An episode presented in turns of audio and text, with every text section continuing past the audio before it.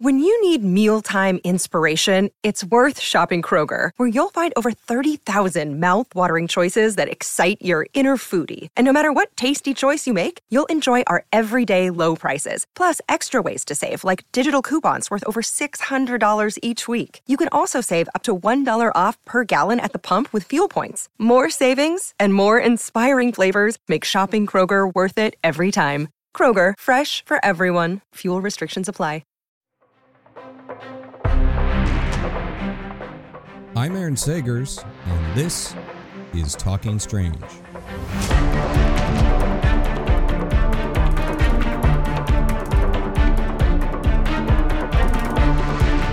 Aloha, spooky nerds, and welcome to Talking Strange, the paranormal pop culture show with the Den of Geek Network.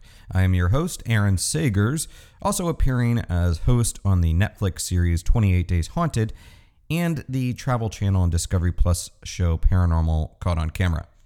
When it comes to the English tradition of telling ghost stories during Christmas time, Charles Dickens still reigns supreme, with medieval scholar M.R. James in a very close second place.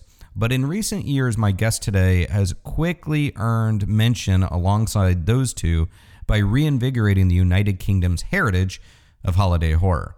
Mark Gatiss is best known for his work on Doctor Who, Sherlock, Dracula, and with the comedy troupe League of Gentlemen. But the writer, actor, and comedian and director has become the force behind the BBC's revival of a ghost story for Christmas series of television films.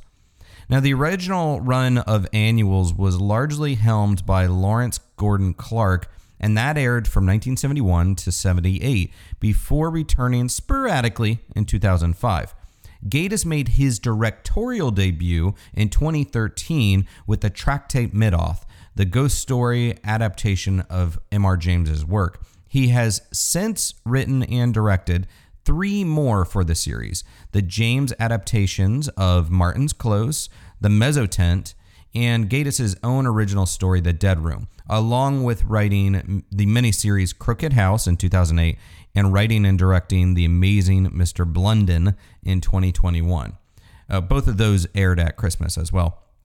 Now, Mark Gatiss is back as the writer and director for Count Magnus, the long anticipated adaptation of M.R. James's 1904 work, and that airs on December 23rd on BBC Two and drops the same day on the streaming service BritBox. The short film revolves around travelogue author Mr. Wraxall, played by Jason Watkins, who discovers a tyrannical count from the past while visiting an ancient Swedish manor house. Upon learning of the count's unholy pilgrimage, Wraxall is gripped with this dangerous curiosity about the ominous figure's dark dealings and his monstrous companion. This is a perfect example of a classic ghost story by James, who was really a master of the genre and would narrate his yarns to friends and students during the holiday season while serving as provost at King's College and Eton College in the UK in the early 19th century. Well, without further ado, let's bring in Mark Gatiss. Mark, thank you so much for joining me today. Pleasure. Merry Christmas. Merry Christmas. Um, okay, so there's this quote. I'm, I'm so excited to speak with you because I am a nerd for ghost stories and Christmas ghost stories in particular. And there's the Jerome K. Jerome quote that it, it is always Christmas Eve in a ghost story. Mm-hmm. And it is this quintessentially British tradition. I think it's slowly making its way over to the States. But uh, what was your first Christmas ghost story that you recall? What was the thing that maybe as a child got under your skin? Oh, it's Christmas Carol.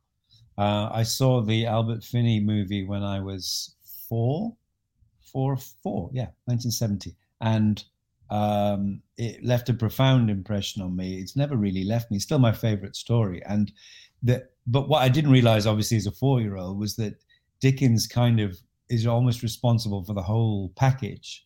The whole association of Christmas and ghosts really stems from there and from four distinctively different types of spook you know, in what in one fell swoop. Um, interesting. There was a documentary on the BBC a few years ago called Dickens and the Invention of Christmas, which was repeated last night, which is very handy. But and, and it talks about how um, the presenter holds up a newspaper for Christmas Day 1843, and there is no mention of Christmas anywhere in the paper because it was it was fading away, and Dickens' story completely revitalized it and and a lot of traditions which we now think is of ancient were sort of reinvented around that time you know but i think dickens is hugely a huge part of it and then what comes off that is the need to tell these kind of stories at this time of year people always ask me this time of year uh, why christmas and ghosts go together so well and i i think it's partly dickens and it's partly because we are it's a very it's a liminal time. We are looking backwards and looking forwards. Christmas is both joyous and melancholy, and that's I mean, what could be more perfect for that time than a ghost story around the fireside? Yeah, and it's interesting because the Christmas traditions, you know, you, you've sometimes heard perhaps about the war on Christmas in the US, this culture mm-hmm. war. But really, what is fascinating to me is the war on Christmas was actually started by uh, puritanical Christians who who saw the pagan origins and wanted nothing to do with Christmas. I, I, am not going to say "physician heal thyself," Aaron, but it's uh, that is a particularly American problem these days. Yeah, it's true. No, it's well, true. Uh, again, I mean, the Puritans banned Christmas basically because of it was too popish. It was too Catholic. It was a, it was a, a Christ mass, and yeah and also it's, it's all about idolatry. There's all kinds of saints and symbols and, and fir trees and things which had to be got rid of. But happily, we've got those all back now. yeah, all, all thanks to Jolly Ollie, right? Oliver Cromwell, yeah. who uh, who was had his own little war on Christmas. Well, but it's, it, with Dickens, it seems like you know he grew up in the countryside initially before his father went into debtor's prison, and uh, Washington Irving, an American, a New Yorker, uh, he wrote the uh, the sketchbook of Geoffrey Crayon, I believe, gentleman, and explained this countryside uh, tradition of telling ghost stories, which it seems like maybe Dickens encountered and was even inspired by uh, once he became a journalist and had lived a harder life after that moment. So it was almost like uh, one of us uh, one of us Americans over here, uh, Irving, that may have inspired Dickens or rem- reminded Dickens a little bit. I mean, and uh, Dickens was obsessed with Christmas, uh, and I think the, in a way, the Christmas of his youth is what he sort of gives us back. Uh, it's in Pickwick Papers, and then obviously Christmas Carol. But I mean, I think it's a it's like the ghost story itself. It's a traveling phenomenon. Um, there is a there's a really good documentary we've seen about folk horror on Amazon and it ta- it goes in depth about the I'm sure you've seen it about the um, about the English tradition. But then what's really great is it does everything else, and especially the sort of American uh, translation of it into, and then it becomes its own thing. I think that's what's really fascinating about about monsters and ghosts in particular is how they travel the world and become their own thing. Um, and do you know? Have you seen a film called Under the Shadow? Oh yeah, yeah, yeah. I love that film, and I, I was on a BAFTA jury uh, for best. It was for best newcomer, and that was just a link on a on an email. And the first ten minutes, I thought, "Oh, this is good." It's it's about a, a woman who's no longer allowed to be a doctor because of the Iranian Revolution, set in Tehran in 1980. And then ten minutes, and you go, "Oh Christ, it's a ghost story," and uh, it's about a jinn, isn't it? And and yeah. I I love that about the form. I think is that you can take what is essentially the cliche of a haunted house movie, but you set it in Iran in 1980 and everything about it is new again, you know. Well, you have, yeah. So Dickens introduced this carol philosophy, goodwill towards men, something that was very novel at the time uh, during during Christmas, and so he introduced many of the ways that we continue to celebrate Christmas. And granted, Americans then added that extra uh, uh, jolly Santa Claus character in its modern form, but M.R. James, his stories were outwardly scary and macabre and really went there with the horror, which really kind of channels some of the paganistic pre-Christian monsters that would stalk the wintertime.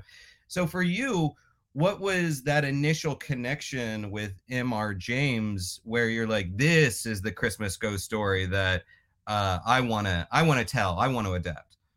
Well, I mean, I was uh, I grew up with the BBC versions uh, of the 1970s, Lawrence Gordon Clark's wonderful films, and that I mean, the whole tradition starts with Jonathan Miller's "Whistle and I'll Come to You" in 1968, and um, that sort of repopularized James, I think. Um, uh, but he, you know, everyone acknowledges him acknowledges him as as the master of, of, the English ghost story, and it's it's just a particular, it's a formula, really, isn't it? I mean, he he just knows how to do it, and ideally, what you want is a kind of middle-aged Englishman, sort of old beyond his years, rather set in his ways, who who transgresses somehow. You know, a warning to the curious is is could almost be the subtitle to all of them because it's it's about not dabbling in things you don't understand and and ignoring red flags, which is what um, Mr. Wraxall in my latest one uh, absolutely does. He he just blithely ignores all the warning signs.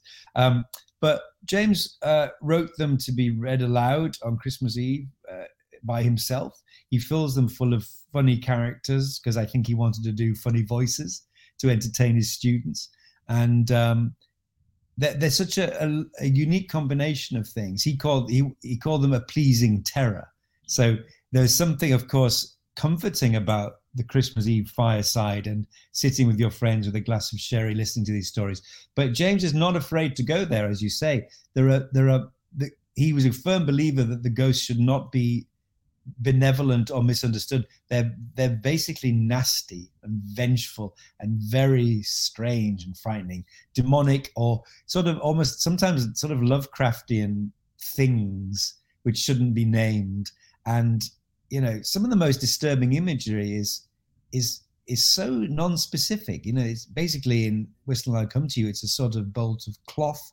There's another one. It's in the Uncommon Prayer Book where there's a kind of cursed prayer book and and what's described as happening is a, a, big safe is opened at the end and it looks like a sort of a carpet falls on someone but it's, it's obviously not a carpet it's some kind of wraith um, but it's so it's so insubstantial you can't really get a get a fix on it I and and Count Magnus is actually one of my favorites, and you you mentioned uh, this Lovecraftian element to it, and I won't mm. spoil anything, but with Count Magnus, when when I've listened to those stories, I, have read and also uh, when I go on long road trips, especially when I'm driving through uh, dark areas of of Middle America at night, a Mr. James story is just perfect for that. I think I've heard yeah. you narrate a few of them as well. And mm. so Count mm. Magnus is great because you are really this this creeping dread. You're really it's up to you, the reader, to determine what that shape is, what yes. that monster looks like. That has to provide a unique challenge for you when you're adapting it because you do lean on these Lovecraftian elements, but you kind of you, you show the goods a little bit. Yes, I think, and I think you have to. Um, when I interviewed John Carpenter years ago, he, he has no time for the Val Lewton school of not showing things. He's like, yeah, if it's a monster, show the fucking monster. and uh, but I, I think somewhere between the two is also nice because you can hint and you leave a lot to the imagination, you know. But I was uh, I actually called the thing in this one the shape. It's in the credits as the shape. Uh, and um, in the story, it's it's a peculiarly small cloaked thing with a protuberance like like the tentacle of a, a devilfish, as it describes it. Sort of, it is very Lovecraftian. It's sort of sort of slug-like thing. Um, so uh, I wanted to show enough of it to to to to feed the imagination, but not so much that it just becomes a kind of CG uh, affair, which I couldn't afford to do anyway. but there's also, there's also, it's not just a question of, of, budget. It's it is it's about using your imagination and, and suggesting things. We, one of my favorite bits in the story in the in the adaptation is right at the end when he's in the tomb and um, got the padlock drops famously, and uh, um, that's I, the first horror film I ever saw was Brides of Dracula um, and they do they do it. They do the padlock dropping, and I'm sure it's from Count Magnus.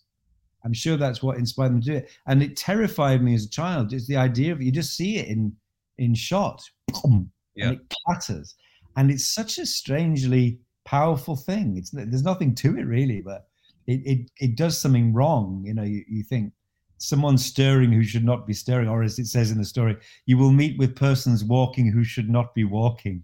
Isn't that a yeah. marvelous line? Marvelous my my early horror education was uh you know I was I was born in late 70s was raised on um you know Wes Craven 80s horror slasher movies and then of course my horror education grew and a lot of the the horror movies I grew up with was it was punishing the promiscuity of the youth and the curiosity of the youth and the recklessness but as you alluded to earlier mr james punishes the older punishes the you know and and it's the the the traveler, the curious gent that's uh, out in the world, somewhat naive because he's seen a lot. Not a particularly evil gentleman in most cases, just the guy that checks wants to find out what's in the room at the end of the hall at that at that lodging. There's, there's no there's no facility for saying sorry in M.R. James. You can't. I mean, one of my absolute favorite bits in in Warning to the Curious is Lawrence Gordon Clark's second one with Peter Vaughan about the the man trying to find the lost crown of, of England. And he finds this thing, this crown, which has a guardian over it, as you know, and he shows it to these people in the hotel. And it's it's the most it's the rarest thing you can imagine. It's the lost crown of East Anglia. And the guy says, What are you going to do with it? And he says, I'm going to put it back. And it's it's such a it's such a sad line, and you just think it doesn't matter. It's too late no okay. digging in. how, how, would you, having having been uh, raised on the Christmas ghost story and on horror in general, how would you, Mark Gatiss, at this point in your life, fare in one of these stories? Would you be give into your curiosity, or would you just turn the other direction? You see, I, I like you. I'm always haunted by the idea of it. Sometimes I find myself you know, in an archive or or interviewing old actors for documentaries and something like that. And I think this is a very MR James situation. And maybe I don't realize that I've accidentally backed into one. You know, it's like, you know, that film that was never finished. Maybe there's a reason it was not finished. Yeah, I, I think he does. He haunts. He haunts us all in that sense. I, a few years ago, I um, I was actually going to a funeral, and um, it was in Brighton. It was just outside Brighton in a natural burial ground, an old friend of mine. And for some reason, I do not know why, I could have just gone to Brighton and gone there. I decided to stay overnight very close to the burial ground. And I checked into an old pub. And I remember being dropped off by the taxi. And I stood there looking like Max von Sydow, the Exorcist poster. And I went in. I said, "I've booked a room." And I thought, "What have I done? I, this this is this is quintessential Mr. James, and I'll be very lucky to get out of here alive." Maybe I. my journalistic nature is always curious, but I also hope that if I check into an old seaside and uh, that if if the innkeeper says you yeah. just leave it be, don't ask that question. Don't. I hope I hope that I could just be like, okay. Yeah, yeah. okay, I'll just leave it be. let's leave it. Yeah, yes, let's leave it. Uh, before before I take leave of you, I am curious because Mr. James, of course, he was a, a, a great performer in his own right, as well as an antiquarian and uh, academic. These stories are so perfect to be read out loud. That's what he did on a Christmas Eve. So in addition to adapting these stories into uh, moving pictures, are you going to be telling any ghost stories on Christmas Eve? Oh, um, I don't know. Well, I'm, I'm I'll be here. No, well, my partner's doing pantomime, so he'll be doing two shows. His parents are coming down. I don't know. We, I, I tell you, I, I don't, I don't normally tell ghost stories on Christmas Eve, but I'm a big fan, and I, I sort of collect true ghost stories from people. And I would recommend if as a sort of parlor game, if especially over Christmas, if there's enough of you, there's sort of eight or ten people, just introduce the idea of it, and I bet you any money you'll get one good one, which is worth thinking about. You know, people go, people oh, oh, nothing's ever happened to me, and all they tell a they'll tell a story which happened to a friend of a friend, which is very M.R. James, and turns out to be some sort of urban myth. And then usually the quietest person will say, something happened to me once, and I've got some corkers over the years from i mean really really strange experiences so that's always worth doing i think i i too collect them and uh oh. and and research them this is very much entertainment journalist and then paranormal historian. Investigate that's, yeah. not so much investigator but historian looking into the spiritualist movement and all that stuff and, uh, have you have you heard danny robbins uh, podcast uncanny? Yes yes. Yeah. Now that um, the first story about the, the the student accommodation in Belfast is amazing. It's, I think that's really it really scared the pants off me, and that has the most the, the thing you always long for, which is multiple accounts, isn't it? People go, "Oh yeah, I stayed in that room, and there was yeah. something wrong with it," and then you go, "Well, now there's a tradition. There's something. There's something there." You know. I would recommend um, a podcast called Spooked. It's uh, very much audio submission, like uh, listener submissions, but it's produced and also radio rental by Payne Lindsey and hosted by Rainn Wilson uh, of The Office. So those are good ones. Right. But what I love about a ghost story is that for the most part, people, at least I think, I think especially in the U.S., but you find it in these sort of jaded, cynical times. People always start with, "I don't believe in ghosts. I don't believe in any of that nonsense." but there was that one time. Yeah, yeah. And that's that's when you get the good. And that, that's also the form of the story, isn't it? That's yeah. You know, you, you saw as, as James said, you know, you want to start with about thirty years ago or shortly after the war, so what he calls the haze of distance, and it's amazing how powerful that is. That it just gives it a little a, a kind of bracket or parentheses which make it seem somehow convincing. You know uh, especially if it's come from a non-believer. You know, yeah. The gentleman in question was a policeman of 30 years standing, and, and you oh, you know he just immediately like he's solid, he's not going to talk bullshit. And then and then he goes, oh, and then and when one night, and then it, you're off. It's it's very similar culturally to the urban legend of I once I went to school with a kid who knew someone, yeah, or yeah, yeah a friend of a friend. So, uh, and finally, I know we're out of time, but what is the next story if you can tease? Because the Count Magnus should have been adapted a long time ago. I know that was initially they wanted to mm-hmm. in the original 1970s run. You finally got a crack at it. What would be the next Mr. James story that you would like to adapt for a Christmas ghost story?